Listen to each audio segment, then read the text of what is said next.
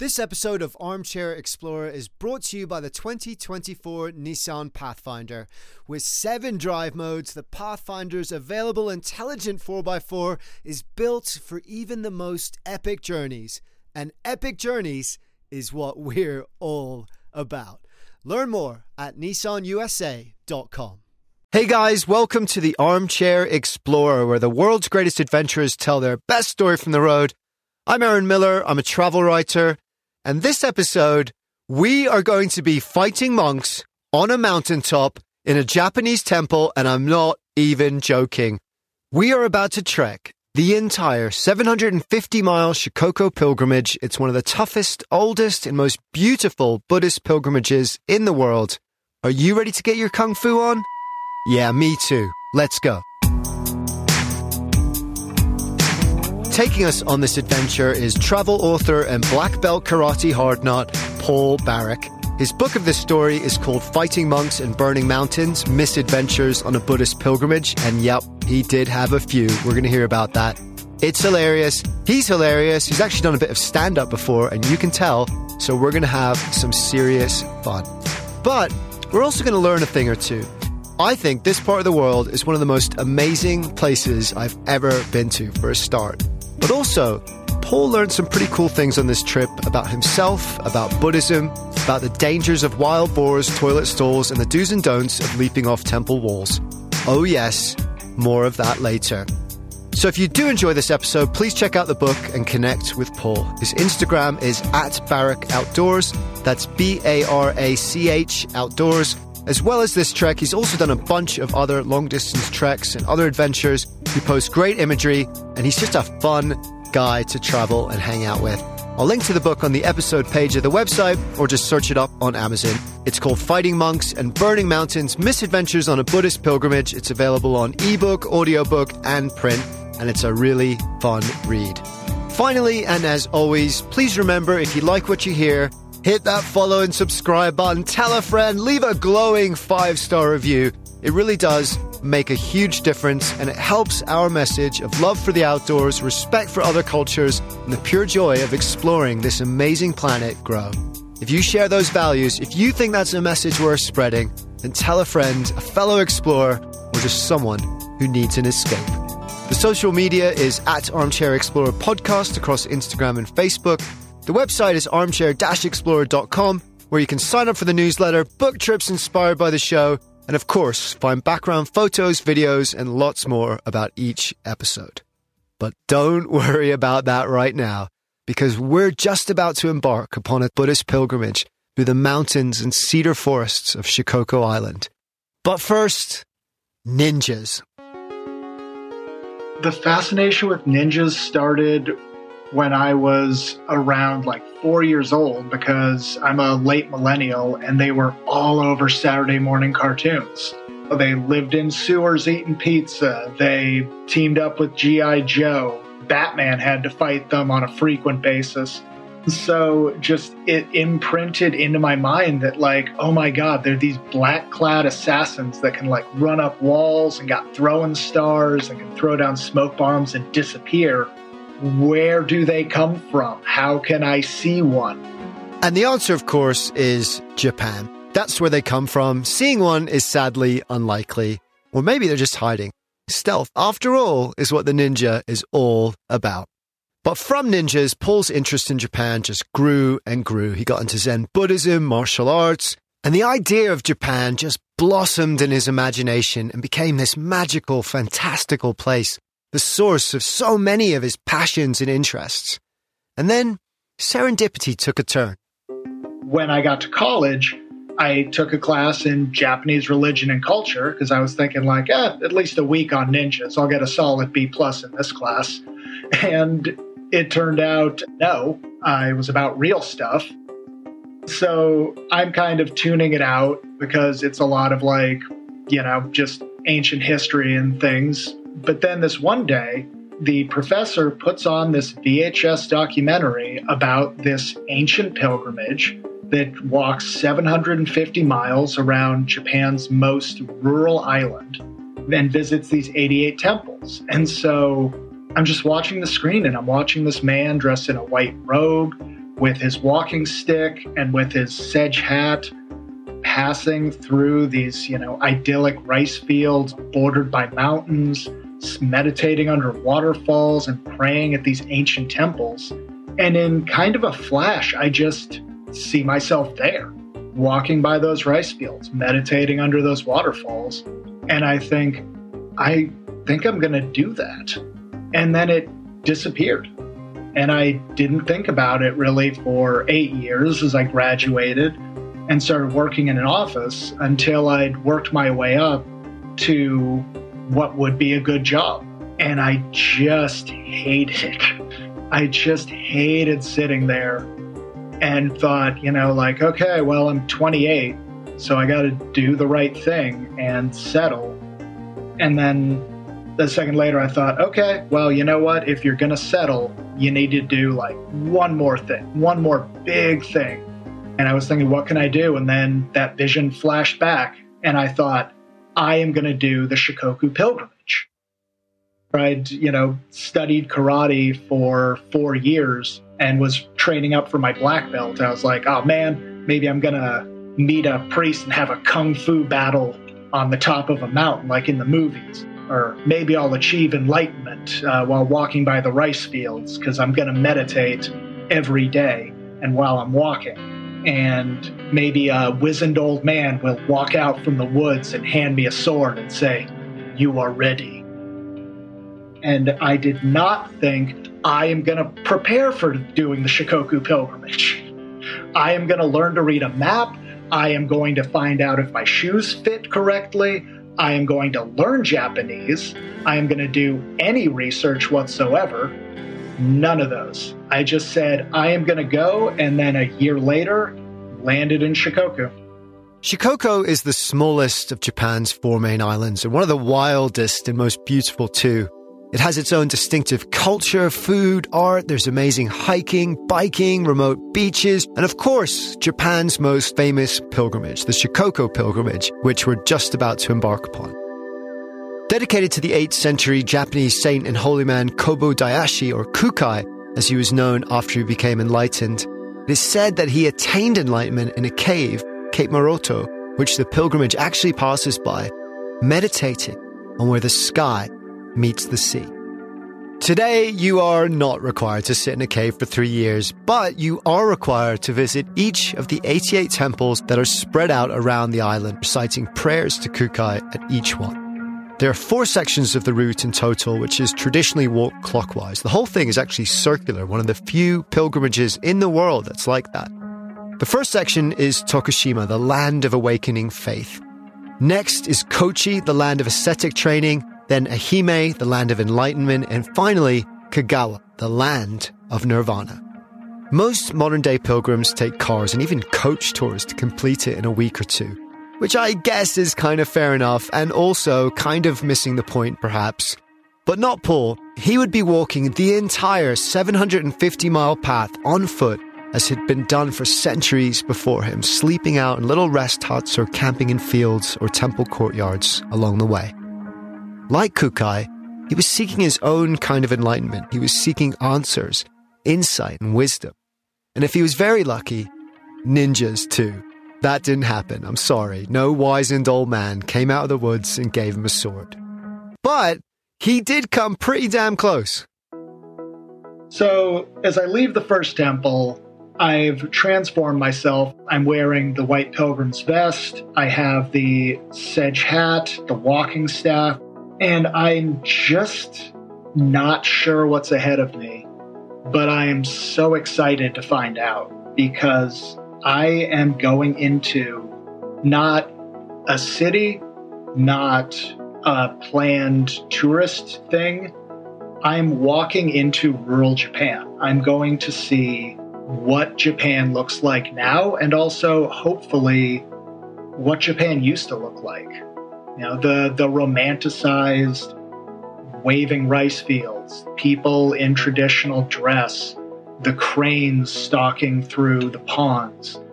All of these things that I'd seen in the backgrounds of movies and anime. And I'm hoping that it's real in a way, that there is a chance to see this thing that I'd romanticized in my head. I'm also thinking, wow, it is a lot hotter than I expected, and I have not stopped sweating since I arrived. And as I start walking, I've got my walking stick just ticking off the ground like a metronome. There are these beautiful temples with statues of Shinto gods and Buddhist demigods that are all just exactly what you'd hope. Like both new and yet ancient and unchanged in the past thousand years. And so I walk for the first five temples, and then I'm absolutely wiped. And I'm starting to look for a place to sleep because I'm carrying a tent. I'm on a very strict budget. And then I turn a corner and run into a mama boar with her two little piglets. And you would think boars are awesome because they're made of bacon, but their mouths are filled with knives. And this boar squares up, puts herself between me and her kids, and we both agree I'm way too close to her, but she is much more upset about it than I am and starts charging. And with just the last of my strength, I have to run backwards and run around a tree. And I'm just waiting for my first day to end being gored. And it quiets down. The boar did her job. She clearly won. And so I turn the corner. She's gone. But I've also used up all of my energy and so by the time I get to the temple, I just fall on the steps. And then, out of the absolute pure charity that this island would show me sometimes, as I'm trying to set up my tent at the base of the stairs, a monk shows up and puts me and my backpack into his van and takes me so that I can stay on the temple grounds inside and gives me a little bit of food, which I was very grateful for. But I ended my first day thinking, you know, this is an adventure already, and this could be great. And, you know, this will probably happen every night that uh, I just get taken care of. And it didn't. In fact, it got exponentially more difficult from here. It became almost impossible for him to find a good place to sleep. There are small rest huts set up for pilgrims along the way, but he didn't speak Japanese. He was having trouble reading the map and signs. He couldn't ask for directions. And oftentimes he just couldn't find them or he couldn't reach them. So he had to improvise. He slept on park benches, shuttered up schools, abandoned amusement parks. He even slept downwind of a garbage tip at one point. But that wasn't the biggest problem. Paul's a fit guy. He practices karate, but Japan was having a heat wave, the hottest heat wave since 1898. And he was struggling with the sheer endurance of it walking about 20 miles a day over steep terrain with a heavy pack in 100 plus degrees Fahrenheit. That is not easy. And he felt it while trying to reach the aptly named Burning Mountain Temple, where, legend has it, Kukai fought off a dragon. He collapsed. He'd run out of water, he had no means of getting any more, he was dehydrated, suffering from mild heat stroke, and didn't think he was going to make it. And then he dragged himself a few more feet and collapsed again. And inch by inch, like that, he fought his way to the top. But when he got there, six hours later, and fell to his knees offering those prayers, he knew that whatever happened from now on, he would make it. He would finish this whole thing. The first section was done. The only problem was the next section was the hardest of all. This episode of Armchair Explorer is presented by the 2024 Nissan Pathfinder. From muddy jungle paths and snowy trails to rolling sand dunes, the 2024 Nissan Pathfinder has the capability to take you to some of the most epic destinations on Earth.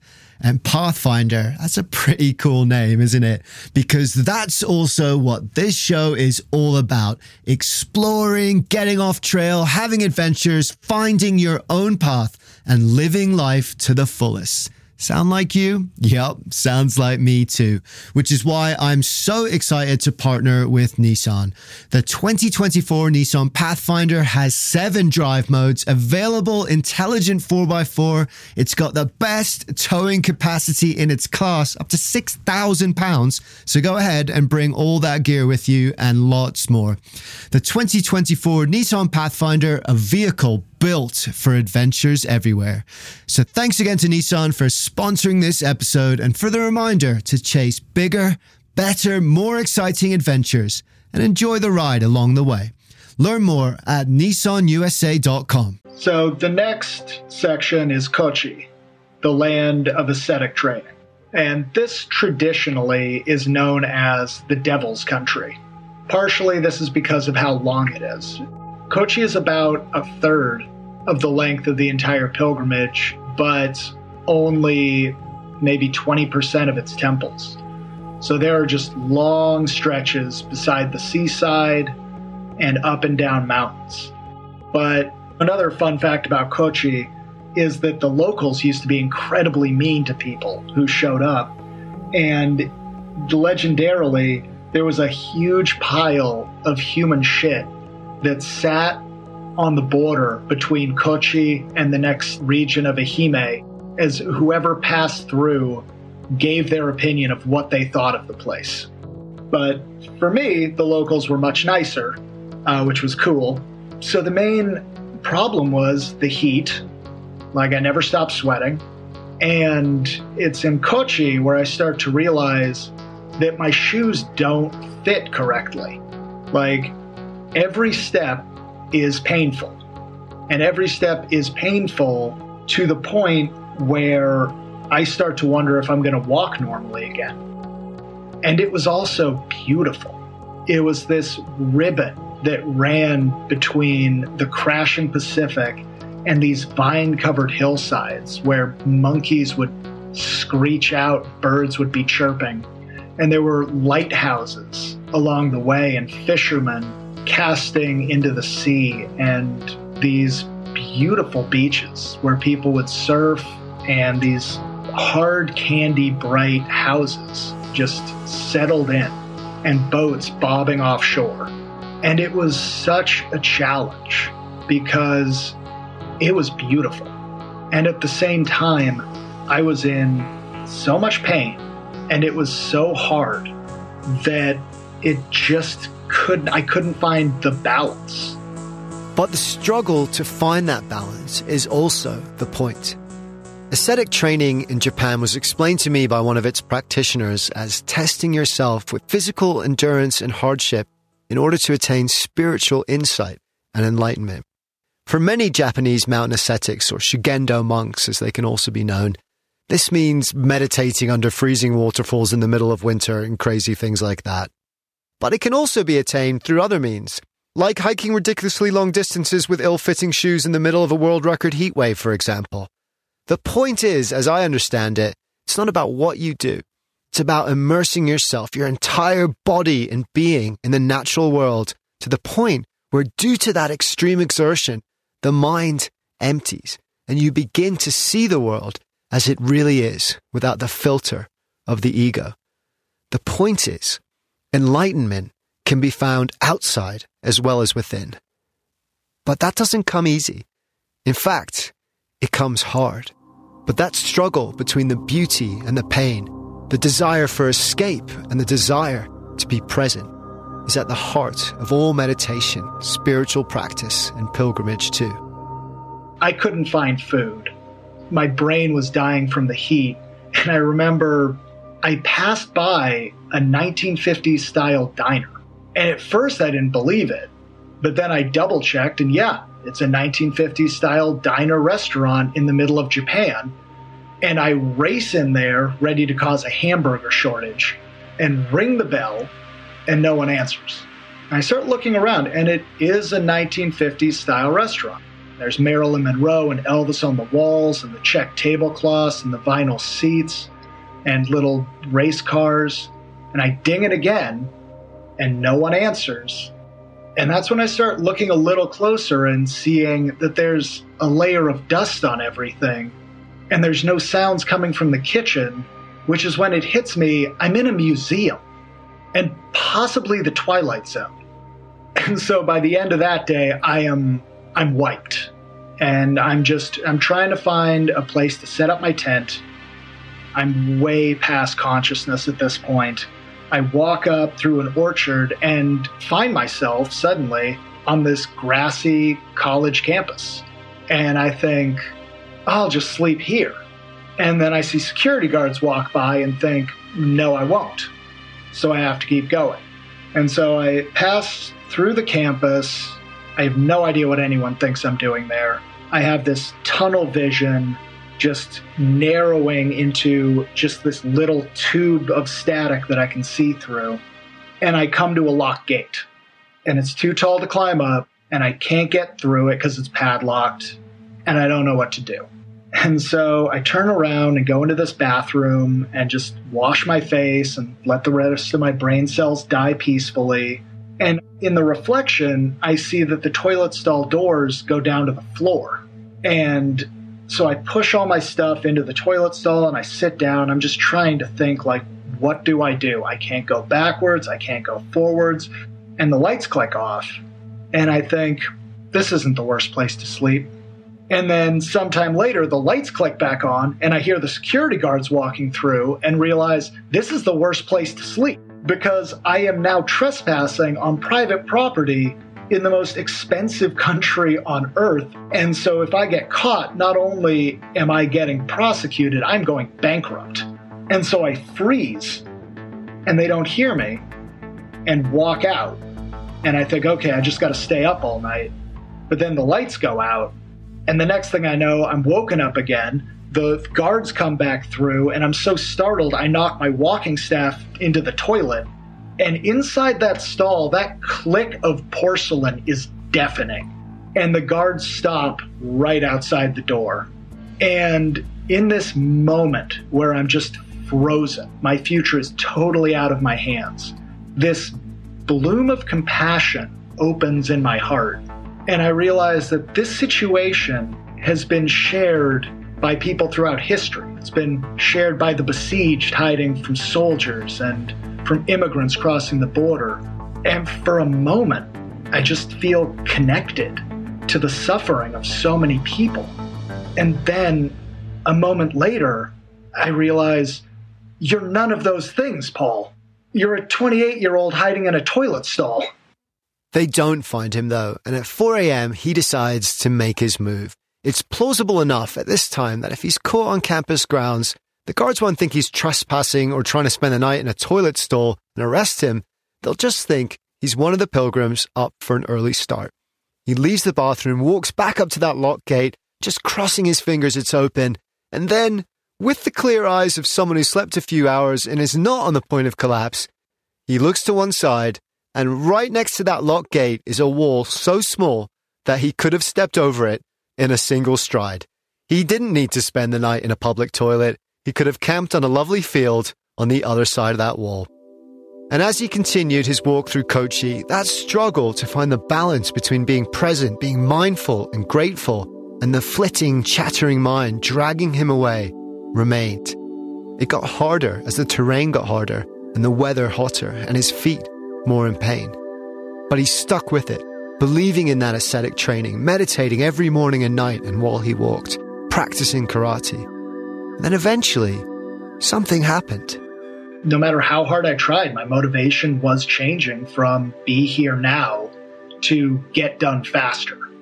And as I'm nearing the end of Kochi, there's this moment as I'm walking by a rice field, staring at the ground, just thinking, I need to get to this rest hut. Where is this rest hut? And I look up and I see that the sky is filled with these red dragonflies, just these gems in a galaxy around me, flittering around.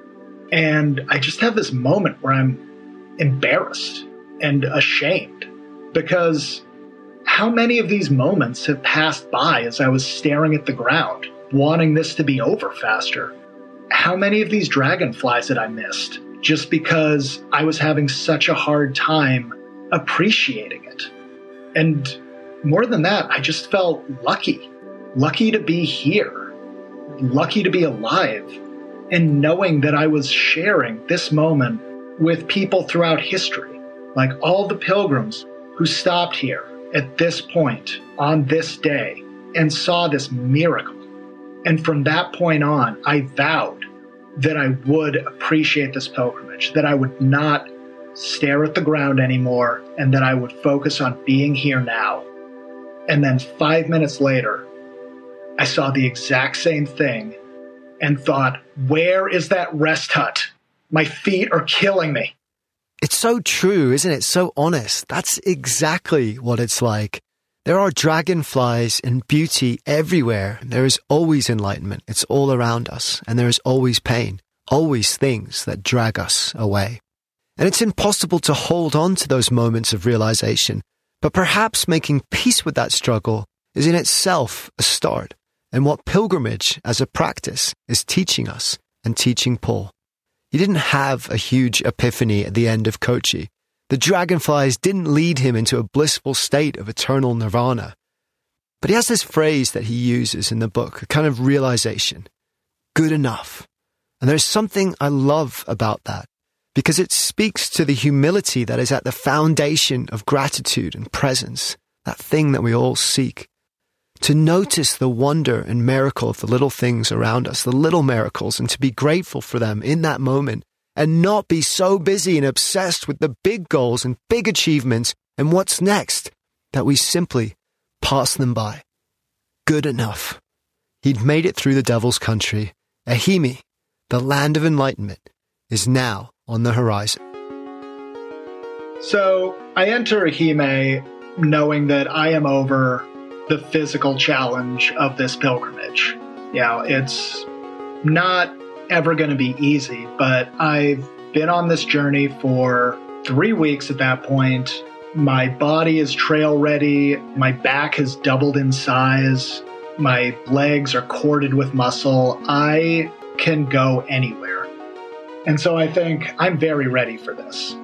And also, I am now open. This is the land of enlightenment things are going to be incredible for me. And I have that attitude up until I get to this one temple that is gorgeous. It looks like one of the surrounding cedar trees dropped a seed and a temple grew from it instead of a tree. And I'm thinking this temple is amazing.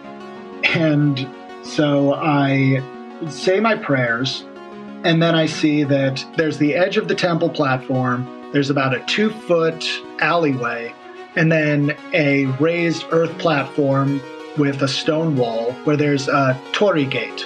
And people put stones on the torii gates and make wishes there. And I think, this is the temple that wishes come true? And so it's only two feet. And I figure I can jump that. I don't need to walk down the stairs. Midway in the air between the sound of the board I was jumping off of snapping and the rock wall approaching way too fast, I realized that Indiana Jones lied to me because ancient temples are not good leaping platforms. That wood is very old. And so I hit the rock wall with my shin. I fall down. I look down at my leg. It's bleeding. And I think, that's not good. And so I rush over like finish the prayers and race into the woods like a coward because I don't know how much ancient temples cost. And then karma decides to teach me a lesson as my leg starts to get a little red. And since I don't have health insurance, I can't go to the hospital because that's the end of the pilgrimage. And I can't afford medical care. You know, I'm an American. So I'm walking temple to temple. I'm freaking out. And that's when I run into the first white person I've seen in a month. And, you know, being the calm and collected person that I am, I look up and say, Holy shit, does this look infected to you? And put my leg up on the railing. And she looks at it and goes, Yes, yeah, you should go to a hospital. That is that is infected. And so I spend this really sad night in an onsen I pay for my room and I think, well, you know, there's no point in camping out tonight because the pilgrimage is over. I get to the hospital, and the doctor takes a look at my leg and then gives me the antibiotics and some antibacterial swabs and sends me to the front desk. You know, I watch the bill print out. She hands it over. It's 4,700 yen, which is about 58 American dollars. And I just think, fuck the American medical system.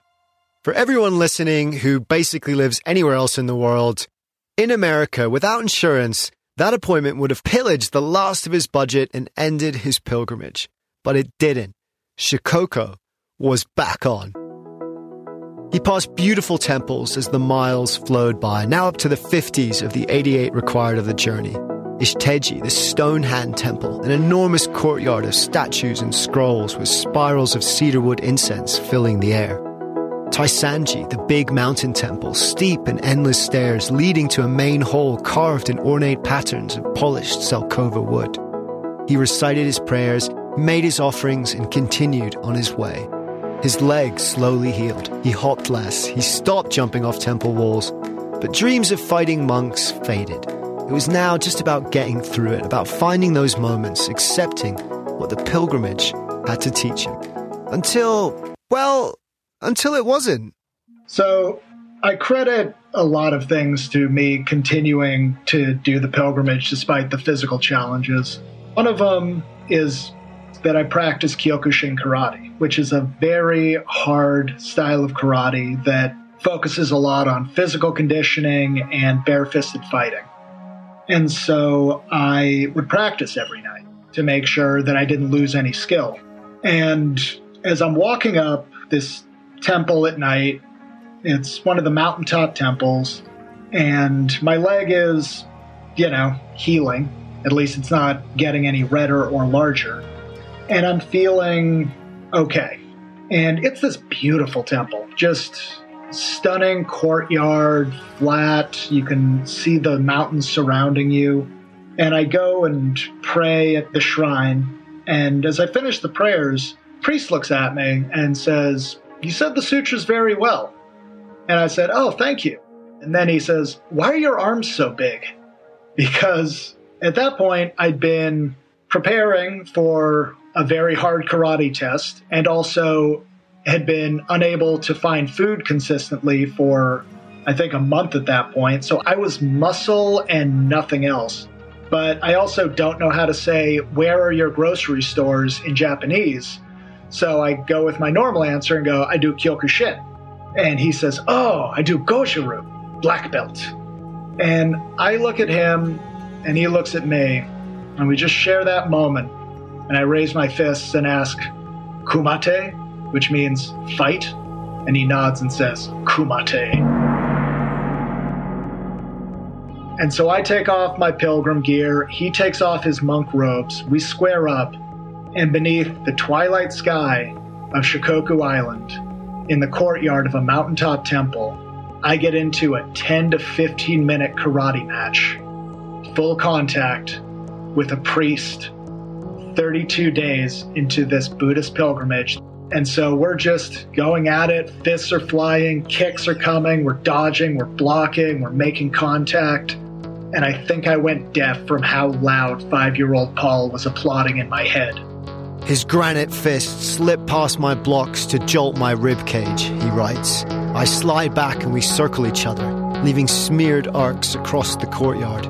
Deft feet slipping past my darting jabs, and two solid hooks below my armpit hunch me to the side. He's controlling the fight with speed. I can't match this, I need distance. Leaving my jab overextended, he takes the bait and slides in front of me. I launch a knee into his sternum to shove him back, ram his gut with a straight kick to keep him off balance, and land a roundhouse into his thigh. He steps back, shakes the knot from his quadricep, and nods. We bow in again, raise our fists, and continue. How cool is that? After the fight, Paul's actually asked to join a Goma fire ceremony in the temple. He sits on his knees with other Henro pilgrims as taiko drums beat deep bass rhythms into the forest, and they chant together from the Holy Sutras. That wizened old man may not have appeared from the woods with a samurai sword in hand, but when the moment arrived, he was ready, and the end was now in sight. So, after Ehime, I reached Kagawa, which is the shortest section, and the pilgrimage just kind of wound down. I circled back to Temple 1. And for the entire time I'd been there, from the first day, it felt like I'd been there for years. Like that there had been a time before this that I didn't think of much, and then suddenly I'd been here forever on this journey. And I said the final prayers, and then I caught a ferry out. And as I looked back, I saw these mountains that I'd struggled over shrinking. And I saw the trails that I'd walked disappearing and shortening, and realized that was only 42 days. But it had also been forever. But when the pilgrimage ends, or before it begins, the last thing you have to do is you have to go to Mount Koya on the mainland. And that is where Kukai rests in eternal meditation in his mausoleum. And so, the final day of the pilgrimage, I walk through this ancient cemetery. It's 1500 years old, and it's all shaded by these massive cedar trees. And I walk through slowly and I get to the Lantern Temple just in time for the morning ceremony. And underneath thousands of lanterns, I watch a monk silently go through the ritual. And I silently witness it, still trying to think of what to say. Because before you go or after you finish, you have to report to Kukai about the journey. And I get there and I don't know what to say. And I start thinking about the whole journey, everything that happened good things, the bad things, the parts I'd remember, the parts I would forget. And I just realized that I've been repeating thank you over and over again. And so I think that has to be enough. He'd reach the end and come back to where he began 42 days previously. Different. Change from the experience, of course, as all big life experiences do in some way or another. Stronger, better shoes, perhaps more confident of his abilities, of himself, perhaps a little wiser too. But also the same, also no big epiphany. He had moments of bliss and awakening, but they were fleeting. Much more omnipresent was the struggle. And so it should be, and so it always is. Pilgrimages, like life, should present a challenge. They shouldn't be easy. The challenge is the point, it's why you go. Because in that struggle, in the overcoming, is where the insight comes. But Paul has an interesting take on it too. He went to Shikoku expecting a certain kind of insight, answers for what to do with his life, for peace with himself, for clarity on his path. That was a mistake, he says, because in truth, you don't know what answers will arrive, what wisdom the journey will teach you. Don't define your journey while you're still on it, he says. Don't go into travel saying, This is what I want to have happen and this is what will happen. Because while you're looking for that one thing that may or may not happen, you'll miss out on everything else that's equally valuable and important. That's a great message, and one that we don't often hear when it comes to travel. We talk about how life changing it can be, and it often is, but often in ways we couldn't have predicted before we left. And that, I think, is Paul's message from this trip. The answers are there, as long as you keep your eyes and heart and mind open to what the universe wants to show you. And what it showed him, and what he was thankful for in the end, was not what he should aim for in the future, but what was all around him right now. Because I spend so much time meditating, I'd meditate in the morning, I'd meditate in the evening, I'd meditate while I was walking. For a couple of times, I would suddenly have reality shift to the point where I not only saw myself in Shikoku, I saw myself as a part of the landscape, as indistinguishable. There was me, there was the mountains, there was the rice fields in between, there was the birds, there was the water And it was all close and clear and equally in focus. Just, I was one thread of fabric in this tapestry. I realized that I would not remember most of this pilgrimage. I wouldn't remember the moments in between. It was just this very strong moment of realizing you will forget this. You will forget most of this as time goes on. And no matter how many photos you take, you know, how detailed your journal is, these things will slip by. And you just need to let it go. And for the first time, everything became clear and everything became precious because it was going to disappear. It would disappear behind me, it would disappear into the past. And I totally detached from trying to remember it all. And that moment, I was perhaps more at peace than I had ever been on the entire pilgrimage. Just for the realization that everything is fleeting and everything is incredible, and you just need to accept it in the moment and let it pass. This moment, right now, whatever you're doing, whatever you're looking about, thinking about, it's already past and will soon be forgotten. Most of the moments of your life, most of those small wonders will disappear. You'll never remember them again. They are like grains of sand slipping between your fingers. But that's not a sad thing. That's an amazing thing because it makes each moment precious and unique. It makes each moment, however seemingly mundane and everyday, filled with wonder. It makes each moment something to savor and be grateful for. It makes each moment good enough. There are dragonflies everywhere, all around us, if we just open our eyes, open our heart, and see. Thank you, Paul. Thank you for taking us on this pilgrimage with you. 750 miles and 88 temples around the whole of Shikoku Island. The book of his journey is called Fighting Monks in Burning Mountains Misadventures on a Buddhist Pilgrimage. I'll link to it. It's available on ebook, audiobook, and print.